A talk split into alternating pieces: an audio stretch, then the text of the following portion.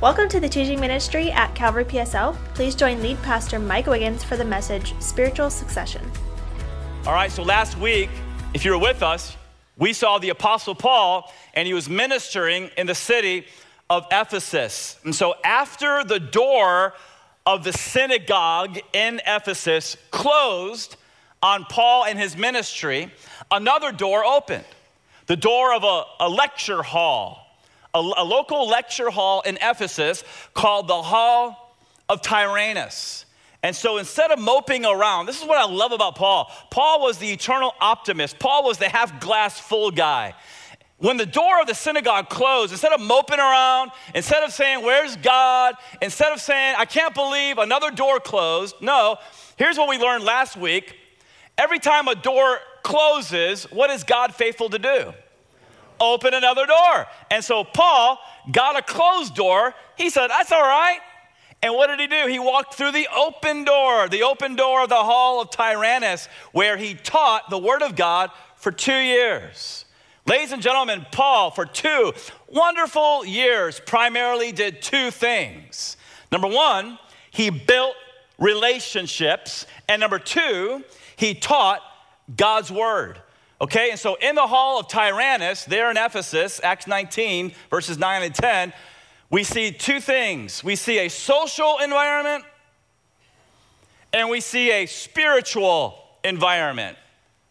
And so, in that hall for two years, Paul developed a social environment by building relationships with men and women who actually desired his ministry, men and women who wouldn't close the door and ignore him, but would come and listen to his teaching. But not only that, for two years, he developed a spiritual environment. A spiritual environment that's so important because here's what you need to know God wants all of us to grow strong in our faith. And the way we do that, one of the ways we do that is we listen to and then we apply the Word of God to our lives. All right, so why is the social environment important? The social environment's important because Christians need Christians to help them in their walk with Jesus Christ. There are no Lone Ranger Christians. It's not just, hey, me and Jesus. No, it's Christ who is the head of the church. And we need one another if we're gonna make it to the finish line and hear, well done, good and faithful servant. And why is the spiritual environment important? As I just said, because God's desire is that we all would go, grow strong in our Christian faith. Now, what was the result of all this? What was the result of Paul for two years teaching the Word of God in the Hall of Tyrannus, developing a social environment and developing a spiritual environment? Well, check this out. Here's the Word of God right here, Acts 19. It says that Paul took the disciples with him. All right, so the door was closed to the synagogue. Paul's like, that's okay. I'll just go down the street to this hall of Tyrannus. And so Paul took the disciples with him and had discussions daily in the lecture hall of Tyrannus. Now, his name, Tyrannus, is lost to history. We're not sure exactly who this guy was. Some people think he was a Greek um, philosopher and they named the hall after him. Other thinks, others think that he was a Greek uh, philosophy teacher. By the way, his name, Tyrannus, means the tyrant. And so maybe he was a real harsh teacher and that's why he got that name. I don't know. But anyway, they went to the lecture hall of Tyrannus now look at this, three lines down. This went on, Paul here in this hall, this went on for how many years? Two years. Two years. Now look at this. So that all. Now, can, can you guys say all? all? This is, this is crazy, mind blowing stuff right here. So that all the Jews and Greeks who lived in the province of Asia, by the way, that's a big province. You know what we call it today? Turkey. all right, so all the Jews and Greeks who lived in the province of Asia not necessarily accepted Christ, but at least heard the word of the Lord. Now, I only have one thing to say about this, and that is wow, this is crazy. During the time that Paul taught the disciples in the hall of Tyrannus, Here's what we know we, we know that the disciples that were sitting like you're sitting right now, listening to Paul teach, they did not just sit around and do nothing. They didn't go to the lecture hall and enjoy the social environment and enjoy the spiritual interaction and then, you know, walk away unchanged. No, here's what they did they learned from the Apostle Paul. And then they took what they learned from the Apostle Paul about Christ and about Christ's teachings, and they went out and they shared it with all, can you guys say all? With all the Jews and Greeks in the province of Asia, modern day Western Turkey. Do you know what this looks like on a map? Check it out. If right now, toward the bottom left uh, side of your screen, if you see the city Ephesus, please say amen. Okay, so that's where the Hall of Tyrannus was. This is where Paul was lecturing for two years. And what happened? Paul shared the word of God with disciples in that city of Ephesus, and then they went out to other cities and they taught others.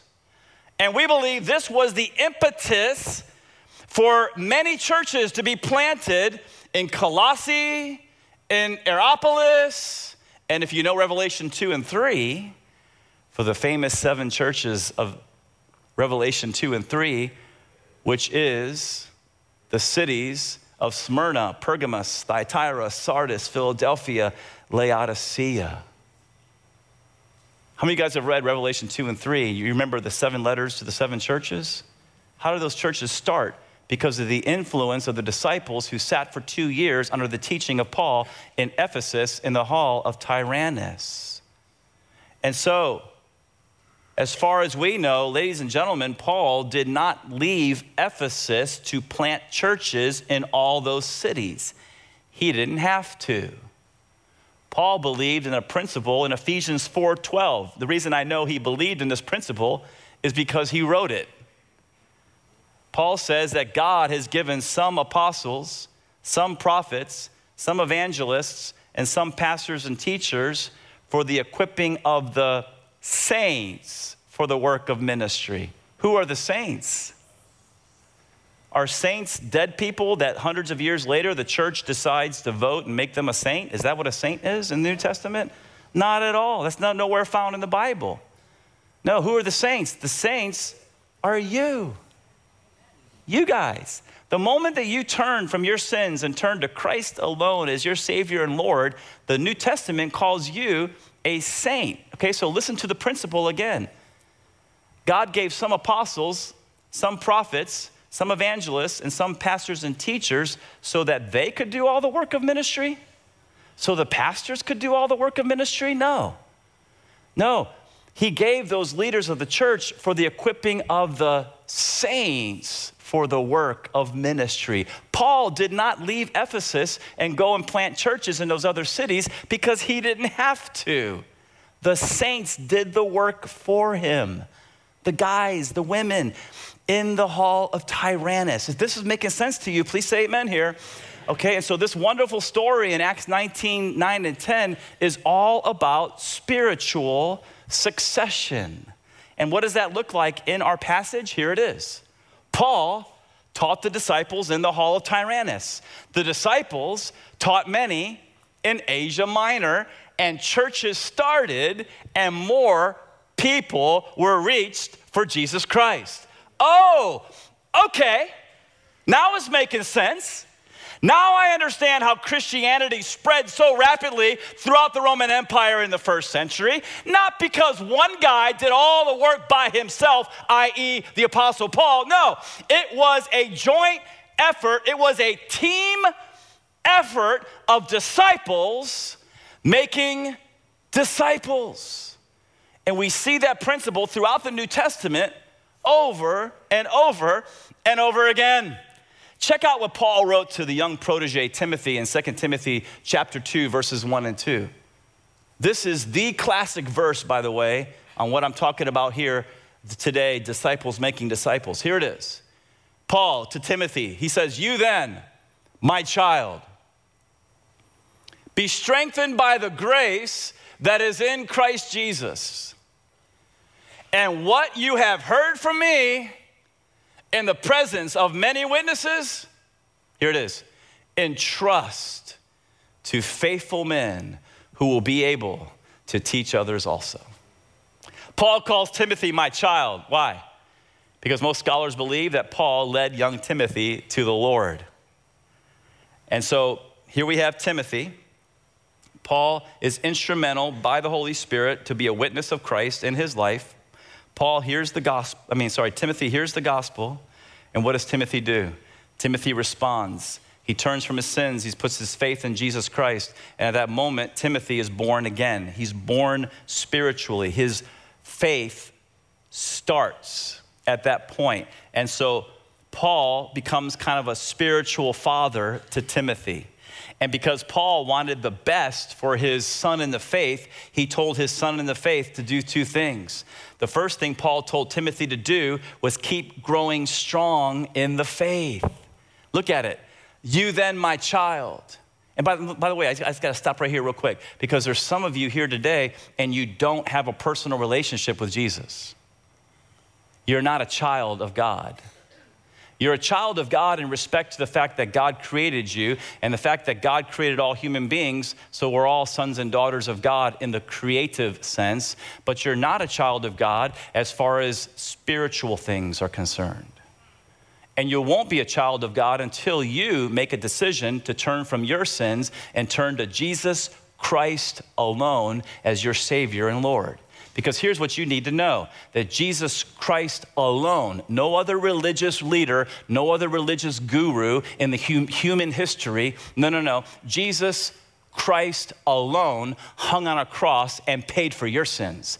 Jesus Christ alone suffered for your sins. Jesus Christ alone absorbed the wrath of God that you and I should have received in hell forever. He did that. He's our hero, and he proved that it took because three days later, he came marching out of the grave, victorious over sin, death, and hell. And so Jesus Christ is the way, the truth, and the life, and no man or woman comes to the Father but through him. And you will not become a child of God until you make that choice to turn from your sins and turn to Christ alone. Turn to Christ. I don't know who I'm talking about or talking to this morning, but you, but hear hear the voice of the Holy Spirit please in your heart. Turn to Jesus. Turn to Jesus because here's what's going to happen. If you take your last breath and you're still in your sins, you're going to wake up in hell. And there's no reason for it because Jesus experienced hell in your place on the cross. Timothy came to Christ. Timothy was born again. Paul is his spiritual father. Paul wants the best for his spiritual son in the faith, and he tells him to do two things. The first thing he tells him to do is, I want you to grow strong in your faith, Timothy. He says, You then, my child, be strengthened by the grace that is in Christ Jesus. Timothy, Paul would say, Son, you gotta keep growing in the faith. Son, you gotta keep maturing in the Christian faith. You gotta get stronger in Christ. You gotta get stronger in His grace. That's the first thing he tells Timothy to do. The second thing he tells Timothy to do is Timothy, I want you to take what you've learned from me and I want you to teach others who can teach others, who can teach others, who can teach others, right? Check it out, second line, halfway across. And what you have heard from me in the presence of many witnesses, entrust to faithful men who will be able to teach others also. You see, what's true in the physical realm is true in the spiritual realm. We see this principle in the physical realm. Here's what happens it's very basic. You all know this. A child is born. Now, moms and dads, parents who are here, when you had your little baby, did you leave your little baby on the street somewhere to fend for him or herself? Is that what you did? What did you do? You took your baby home and you made sure that your child was very well taken care of and you nurtured your child and you fed your child and you parented your child. And what's true in the physical realm is true in the spiritual realm, but let me finish the physical realm. So a child is born, right? And then what happens to that child? That child grows up. And then after that child grows up, that child is now a man or a woman, they get married and they reproduce. And then what do you have? You have more children who are born. And those children grow up and they get married and they reproduce. And then what happens? Another child is born, and that child grows up. You guys are following me right now, right? I don't need to keep saying this over and over. What's true in the physical realm needs to be true in the spiritual realm. And so, what's the spiritual succession that we see between Paul and Timothy? Here it is. Paul, first of all, he led Timothy to the Lord, but Paul taught Timothy. Timothy taught faithful people, and faithful people taught others. Oh, now I get it. Now I know why Christianity spread so rapidly in the first century throughout the Roman Empire. Not because one guy did all the work by himself, no. It was a team effort of disciples making disciples.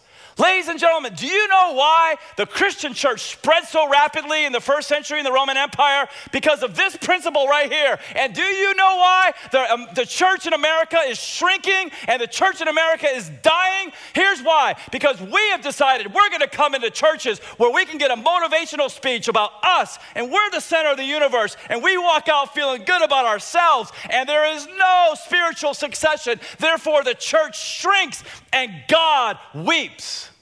It's time for a change. It's time to get back to the Bible. It's time again to start following Jesus Christ and grow strong in our faith again so that we can start teaching others. This is true New Testament Christianity. And not everything you see on TV even comes close to true New Testament Christianity. It's time to wake up. It's time to be discerning. It's time to understand what's real and what's false. And so we see the same spiritual succession in a very inspirational story that I taught on before the holidays. And that's the story of Priscilla and Aquila and Apollos. Do you guys remember that story back in, I guess, early December that I shared with you? As we went verse by verse through Acts chapter 18. And so what we saw is Priscilla and Aquila, a married couple who loved the Lord with all their hearts. And they went and they heard a guy named Apollos preach. And Apollos was something else. He was from North Africa, Alexandria. He was taught well. He was passionate. He was polished. He was eloquent. And no doubt, as Priscilla and Aquila, this awesome married couple who loved the Lord, as they listened to Apollos preach, they were inspired. But there was a problem. The problem was that Apollos' message was incomplete.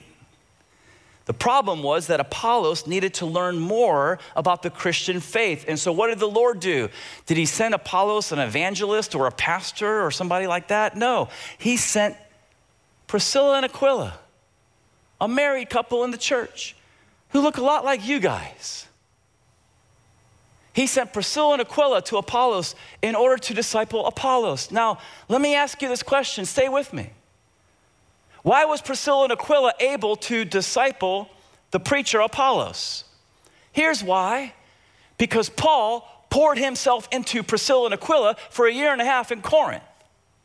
The reason Priscilla and Aquila, a married couple who looks a lot like you, the reason that they were able to take Apollos under their wing and, and, and, disciple him and help him to grow stronger in the Christian faith is because Paul taught them for a year and a half in the city of Corinth. And Priscilla and Aquila got grounded in the faith and they were able to disciple other people. What does the spiritual succession look like in that story? Here it is.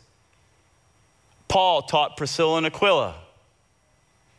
Priscilla and Aquila taught Apollos. And that's a good thing because Apollos then got on a boat, crossed the Aegean Sea, went over to Greece, and Apollos taught the Corinthians. Oh, now I get it. Now I know how Christianity spread so rapidly throughout the Roman Empire in the first century. Here's why not because one guy did all the work himself, no. It was a team effort of disciples making disciples. Here's the point I want to really draw out to you guys, you men and women those of you watching on Facebook Live, those who are going to listen to the podcast later, here's the point I really want to draw out. So, right now, if you're with me, say amen. What I want to draw out from these three stories of the disciples in the hall of Tyrannus, Timothy, and Priscilla and Aquila is this the disciples in the hall of Tyrannus were not content to just hear the teaching of Paul and do nothing. No, no, no.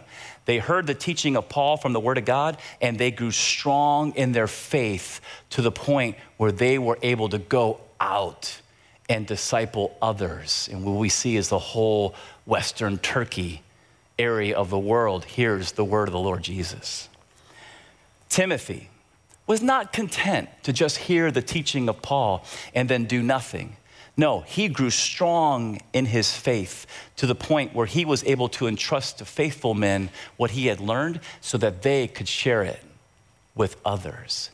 Priscilla and Aquila were not content to just hear the teaching of Paul and then do nothing. No, they heard the teaching of Paul and then they grew strong in their faith, where a married couple, just an average couple, looks a lot like you guys, was able to take a young man named Apollos under their wing and disciple him who could go out and disciple other people.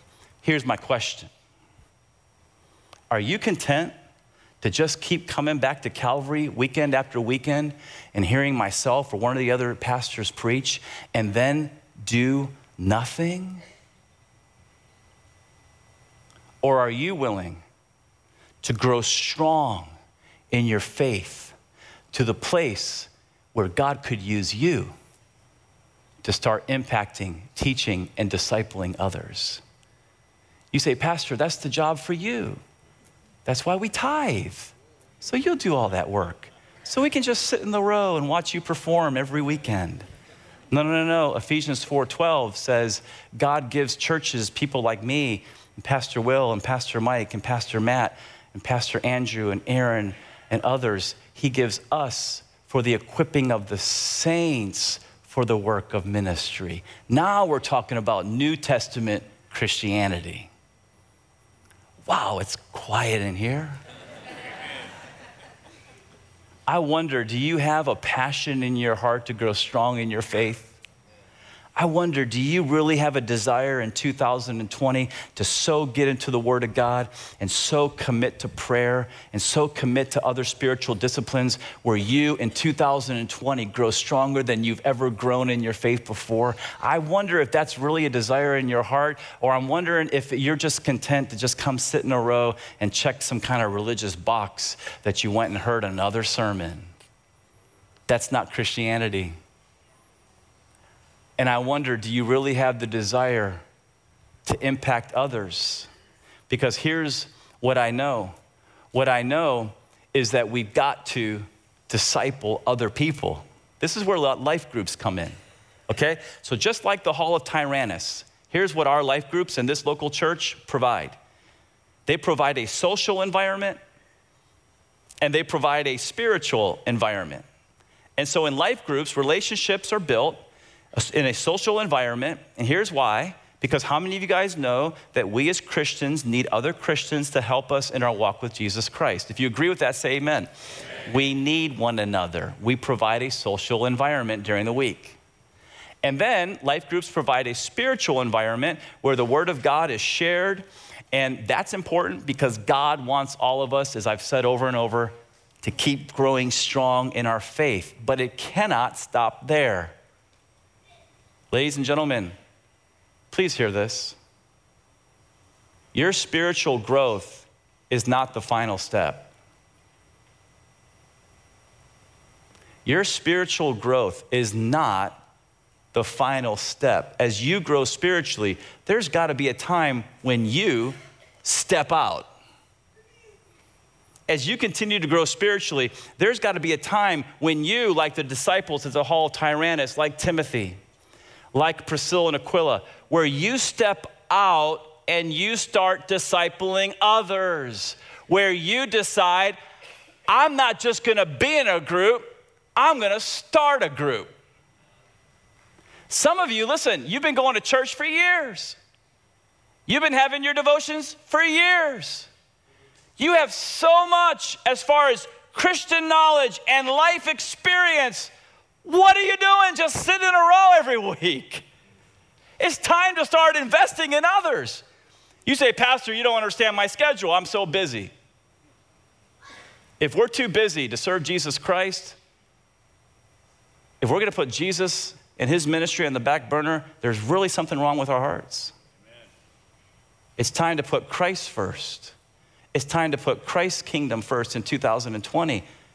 Now, here's what I know. Some of you would say, Pastor, you know, I'm just not, I'm not, I'm not there yet. I got to keep growing spiritually. And I would say, I respect that. I applaud that. I'm so grateful that you actually have that desire. So join a group.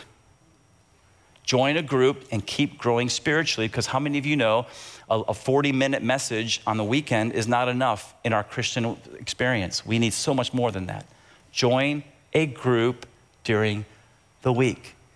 And some of, some of you would say, you know, Pastor, I think God's knocking on my door. I think it's ready for me to start investing in others and discipling others. And what I would say is great. See Pastor Mike Lawrence, let him know that you'd like to be considered to either lead or co lead a group. And here's what really gets me excited as a pastor some of you, God's got a call in your life. And He wants you in the future to leave this church, go to another city, and plant another church. You know what I really want to see? Because we've sent out a, a, probably a handful of men in 15 and a half years to go to other cities and plant churches. But you know, you know what? To me, that doesn't even scratch the surface of what a New Testament church should be doing. As long as I'm the pastor here and the Lord tarries and I keep teaching and preaching and, and we see this church impacting this community and growing, that's great. But man, I want to send out a lot of couples to go to other cities and plant churches. And guess what? It may be you as you continue to grow. To join a Calvary group, visit calvarypsl.com/groups.